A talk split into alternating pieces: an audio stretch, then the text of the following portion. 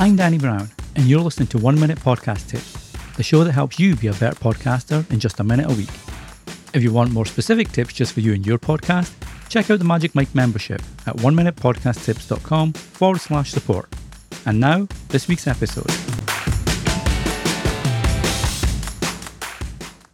It's an interesting comment on whether you need to use an audio interface when you can just use a USB mic and go straight to your computer.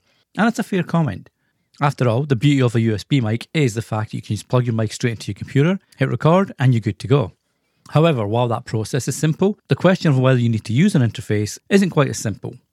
Podcast mics are either USB or XLR. There are ribbon mics too, but I feel for the most part USB or XLR is a choice. Now, as I mentioned, USB mics are great that they can plug straight to your computer and start recording using whatever software you have installed, so Audacity, GarageBand, etc. However, that setup's usually great for a solo podcaster and one mic. Start to add more podcasters, or guests, or hosts, and multiple USB mics into one computer, and it all becomes a nightmare. On the other hand, XLR mics, the ones with three pins on the back and dedicated cables, require an interface. But these can support multiple mics, and many come with processing effects you can use while recording, as opposed to afterward in editing or post production. The Rodecaster Pro or Pro 2, for example, as well as other less expensive interfaces, have features like EQ, de-esser, noise reduction, compressors, and more. And these give you amazing sound before you even start recording. Audio quality is also usually better because of the connection and the control you have, etc.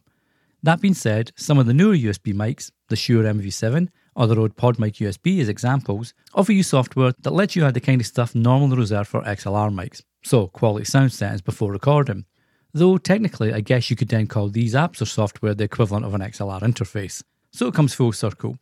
So whether you need an interface or not really depends on are you a solo podcaster? Does your USB mic have software that allows you to add processing before the recording? Or do you need more control over the mics, the setup, and the sound? Until the next time, happy podcasting. Thanks for listening. If you enjoy One Minute Podcast Tips, be sure to share with your friends and other podcasters so they can enjoy it too. Until the next time, happy podcasting.